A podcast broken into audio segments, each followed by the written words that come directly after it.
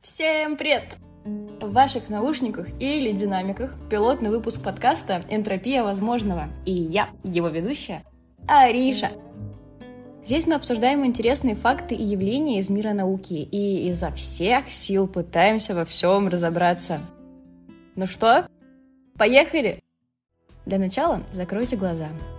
Представьте, что вы среднестатистический житель Америки 1800-х годов. Вас разбудил будильщик, петух или просто рассвет. Сладко подтягиваетесь, надеваете штанишки и выходите на крыльцо. Шаг, шаг, еще шаг. И шмяк! Нога по колено в помете. Поднимаете взгляд. Ветки деревьев сломаны, а винограда и ягод на участке практически не осталось. Все, что вы возводили и организовывали таким трудом, пропало. Какая-то худощавая птица испуганно и нелепо ковыляет по земле и тут же взмывает в небо, разрезая воздух крыльями по восточному направлению. Шок. Гнев. Бессилие. Отчаяние. Странствующий голубь. Будем знакомы. Они обитали на территории Северной Америки и были в длину от 38 до 41 сантиметра. Самки серенькие и неяркие, похожие на современных плачущих горлиц. Самцы тоже похожи на горлиц, но с голубоватой спинкой и большим пятном медного цвета на груди. Похожие на наших голубей, они были счастливыми обладателями худеньких туловищ, обтекаемых и легких.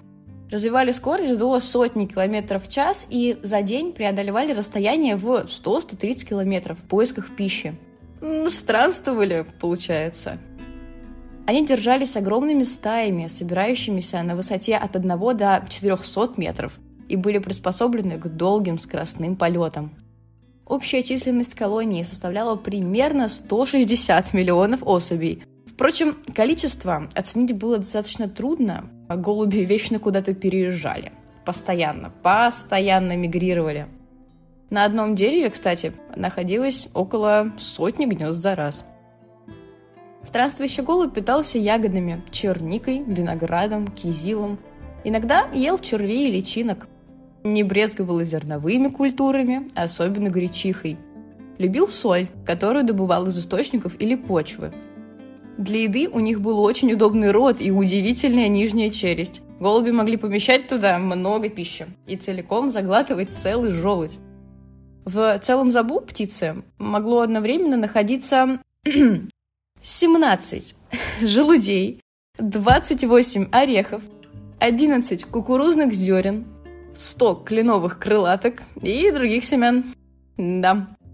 Гнездовались птицы на деревьях или за неимением жилплощади спускались на землю.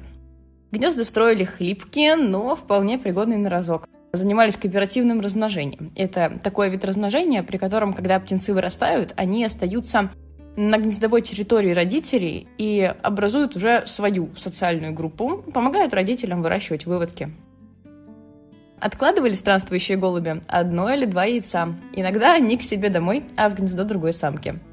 Высиживали кладку оба родителя. А самец с середины утра до середины вечера, а самка шла в ночь. Самая самая грандиозная стая странствующих голубей достигала полутора километров в ширину и 500 километров в длину. Они закрывали собой небо и солнце, погружая города и деревни во мрак – Непрерывно такую стаю можно было наблюдать на протяжении, внимание, 14 часов. Они спали на деревьях, ветки которых ломались под гнетом пернатых, занимали площади до 260 квадратных километров, а на утро слой помета достигал 300 сантиметров над уровнем земли. Ну что за великолепие! Этот голубь был одним из самых многочисленных птиц вообще за всю историю Земли.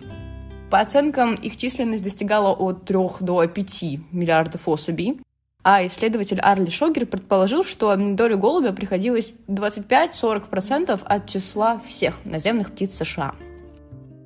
Что касается отношений с людьми, то сначала все было в порядке, но потом явно что-то пошло не по плану. Коренное население Америки, конечно, промышляло охотой на вкусное летающее мясо, но имели место и такие оккультные практики поклонения, задабривания, даже специальный голубиный танец придумали в благодарность за, так сказать, жертву. Но, как это обычно бывает, колонисты опять все испортили. Понаехавшие новые американцы решили, что это вообще великолепная идея охотиться на нечто настолько легкодоступное и в масштабах своих грандиозное – Спортивный азарт, добыча мяса для пирогов и корма для животных, заготовка живых голубей для праздничной охоты. Была просто огромная куча стимулов продолжать истребление вида. В них стреляли даже не целясь. Всегда, подняв ствол в небо, можно было задеть хоть одного. Из убийств птицы американцы устраивали целые торжественные мероприятия, целью которых было подстрелить 30 тысяч штук в одиночку. Да. Да, за это полагалась награда. Резво распространились ловушки, а и не слишком гуманные, надо сказать. Например, обычные и туннельные сети. Э, в первые разом помещалось до 20 птиц, а вторые... Во вторые три с половиной тысячи. Люди пропитывали спиртом зерна, сжигали, травили газом. Никто не думал о птичках. Они были одним из главных вредителей того времени. Перьями странствующего голубя набивали подушки. В 1851 году на продажу в крупные города доставили, уф, боже мой, мне уже плохо от цифр, 18 миллионов 500 тысяч тушек по цене от 31 до 56 центов за дюжину. Их мяса было так много, что не хватало льда для хранения.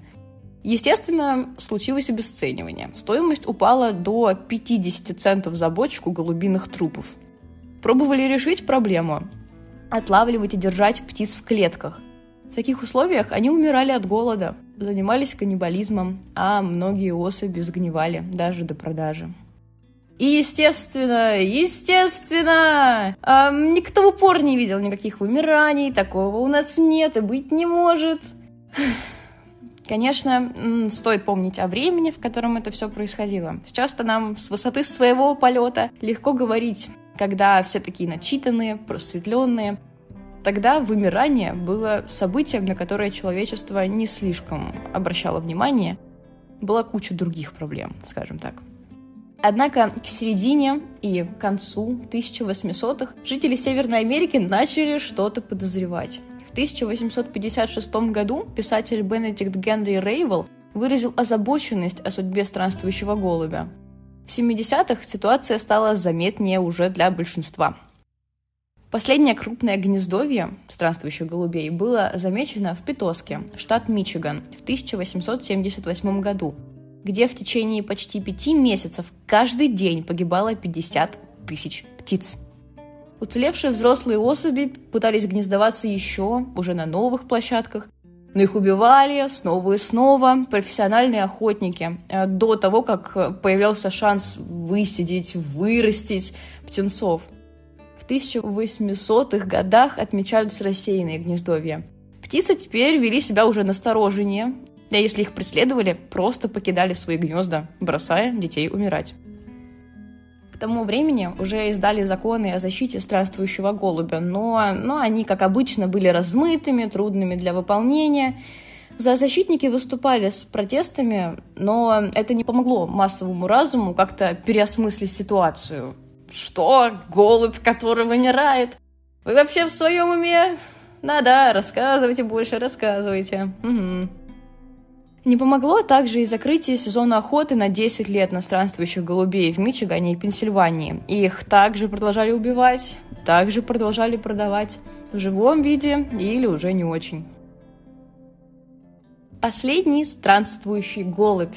Ее звали Марта, и она была такой умничкой, но чудовищно одинокой.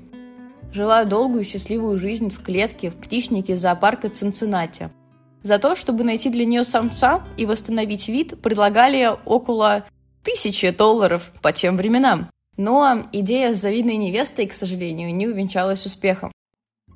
Знаменита в своей единственности и единственно в своей знаменитости. К закату жизни Марта стала малоподвижной и, наверное, немного сварливой.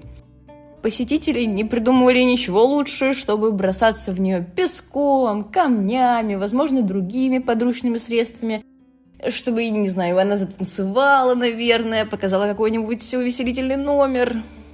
Да. Однако это не помешало птичке дожить до преклонного возраста. По разным оценкам, ей на момент ухода на тот свет было от 17 до 29 лет. Она умерла от старости. Некоторые утверждают, что от инфаркта, и была найдена мертвой 1 сентября 1914 года.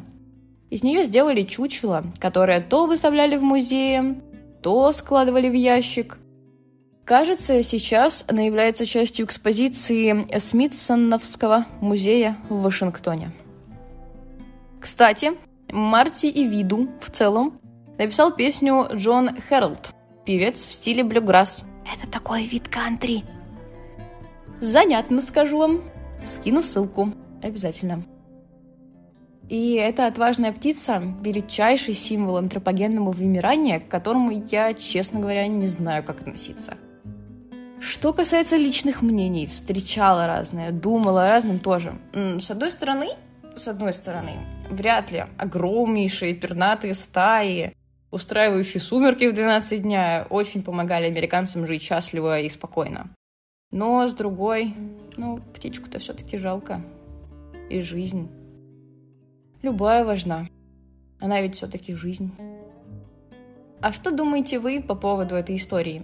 На чьей вы, так сказать, стороне? Парапапам, да что это все? Это все, да. Резко начинаю, резко обрываю. Пожалуйста, делитесь своим мнением, что вот этот формат и мой, так сказать, спич можно добавить, что убрать. И, конечно, спасибо вам огромное, что дослушали. Мне невероятно страшно, тревожно, боюсь облажаться, потею, трясусь, все вот это вот. Понимаю, что с первого раза вряд ли получится великолепно, поэтому жду вашу критику, мысли в комментариях. И в личных сообщениях, конечно, если у вас есть желание мне что-то написать. Вот. Сердечно благодарю и надеюсь, до скорых новых встреч!